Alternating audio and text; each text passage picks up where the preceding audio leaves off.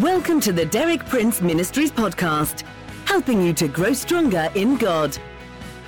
For more than six decades, best-selling author and Bible teacher Derek Prince has been a source of inspiration for millions of believers around the world. You too can benefit from his compelling biblical insights. And now, Derek Prince.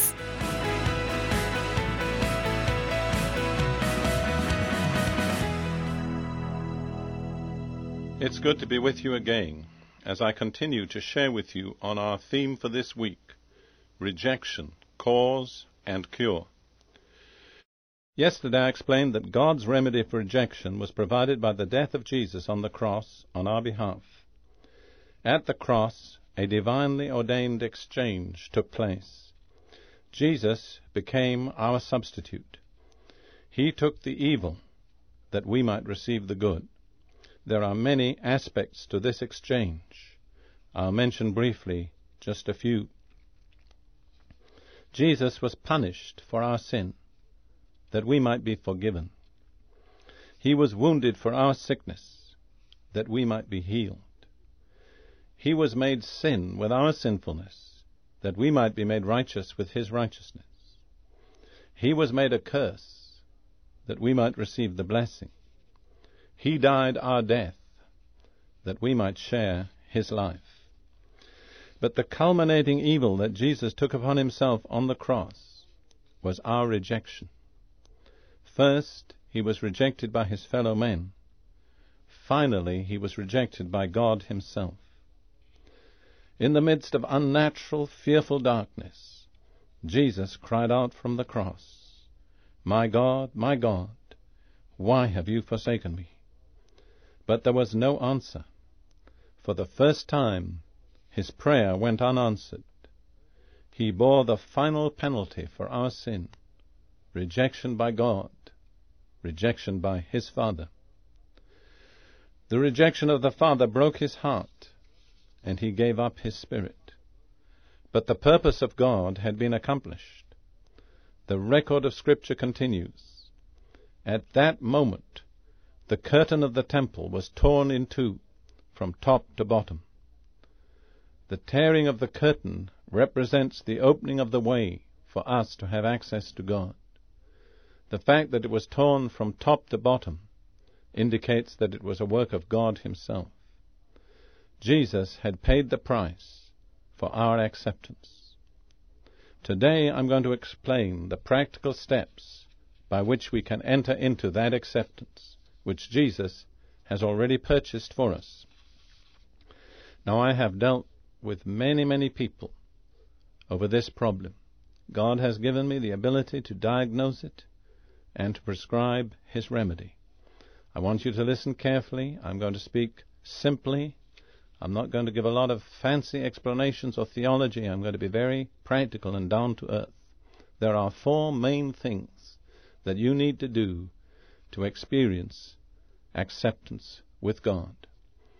The first is you have to forgive every person who has rejected you or harmed you in any way. And probably there are more than one such person. Otherwise, you wouldn't be rejected. Listen to what Jesus says in Mark 11:25. And when you stand praying, if you hold anything against anyone, forgive him, so that your Father in heaven may forgive you your sins. That's absolutely all inclusive. If you hold anything against anyone, forgive. And then God will forgive you. But if you don't forgive others, God doesn't forgive you. This applies especially in our attitude toward our parents. And most commonly, it's our parents that have caused the problem of rejection. But in Ephesians 6 2 and 3, Paul says this Honor your father and mother, which is the first commandment with a promise, that it may go well with you, and that you may enjoy long life on the earth. The preceding commandments carried no promise with them, they were absolute. But with this commandment of God there is a promise. The promise is that if you obey the commandment, it will go well with you, and you will enjoy long life on the earth. But if you do not honor father and mother, let me tell you, it will never go well with you. There'll always be something missing in your life. I, again, I speak on the basis of experience. I've dealt with dozens of cases where lives have been changed when a person, a man or a woman, realized that he had a scriptural obligation to honor his parents. That doesn't mean you don't see their faults, you don't see that they have been the cause of your rejection, but you forgive them and you determine as far as lies in your power, you will honor them. That's the first essential step. And remember particularly the importance of your relationship to your parents. I have never known a person with a wrong relation to parents who really was blessed and prospered in life. Secondly, you have to lay down the things that rejection has brought in its train bitterness, resentment, hatred, rebellion. These things are poisonous. If you nourish them in your heart, they'll poison your whole life. They'll probably cause you deep emotional problems and quite likely also physical problems. You cannot entertain these things. By a resolute decision of your will, push them from you. Say with a decision of your will, I lay down bitterness, resentment, hatred, and rebellion. They say to cured alcoholics, resentment is a luxury you can no longer afford. That's true. None of us can afford resentment. It's too expensive. The third thing you have to do is an act of faith. You have to believe what God says in the Bible. You have to accept that you are accepted in Christ. Let me say that again. Accept that you are accepted in Christ. This is what the scripture says in Ephesians 1 4 through 6. For God chose us in Christ before the creation of the world to be holy and blameless in His sight. In love, He predestined us to be adopted as His sons through Jesus Christ in accordance with His pleasure and will, to the praise of His glorious grace, which He has freely given us in the one He loves. So God's purpose from eternity was to make us His children, and He accomplished it, He made it possible through the death of Jesus on our behalf on the cross. So you have to believe that God wants you to be His child. You have to accept that when you come to God through Jesus, God accepts you. He will not turn you away. He will receive you. I love that alternative translation of Ephesians 1 6 in the King James Version. God has made us accepted in the beloved. That's in Jesus. When we come to God in Jesus, we are the objects of His special favor. That's the real meaning of that word. Let me tell you this God has no second class children. We are not tolerated. We're not held at a distance. God doesn't try our case and see whether we qualify. When we come to Him through Jesus, He welcomes us with open arms. We are from then on His children, the objects of His special favor and love, protection and provision. The fourth step in acceptance is to accept yourself. Let me say that again. To accept yourself. And many times this is the hardest thing for us to do, is to accept ourselves. We look back over a, a record of failures and false starts, and maybe the way we've failed others. We may look back over a broken marriage, over children who went wrong, over financial disasters. We may label ourselves failure. But God labels you my son, my daughter. And you've got to accept yourself because God has accepted you. You see, when you come to God in Jesus, you're a new creation. If any man be in Christ, he's a new creation. Old things are passed away, all things have become new, and all things are of God. That's the new creation. Don't think in terms of yourself before you came to Christ, because since you came to Christ, you've become a new creation. Ephesians 2:10 says, "We who are in Christ are God's workmanship." That word in the original means an artistic masterpiece. The Greek word is poema, from which we get the English word poem. We are God's masterpiece. If you criticize yourself, you're criticizing God's handiwork.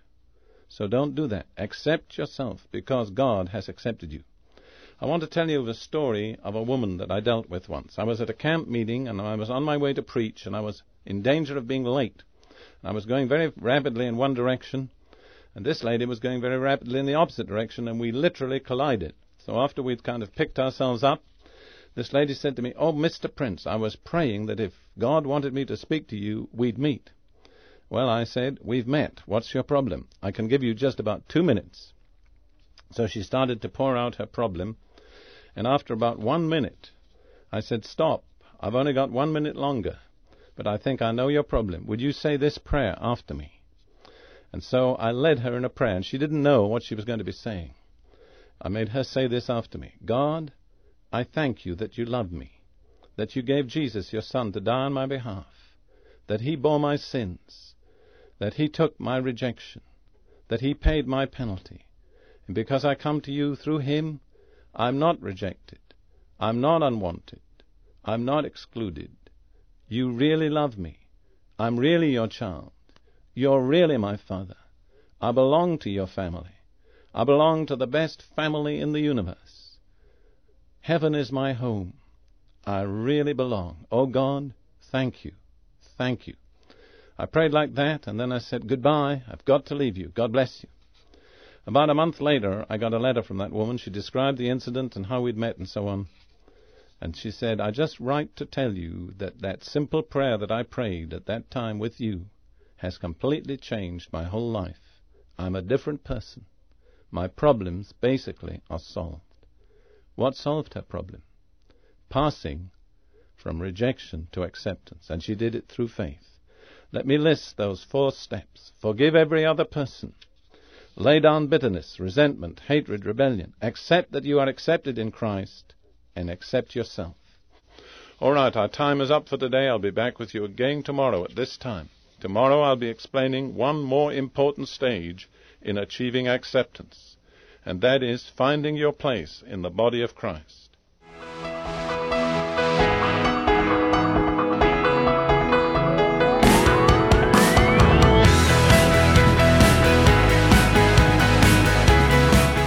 Thank you for listening.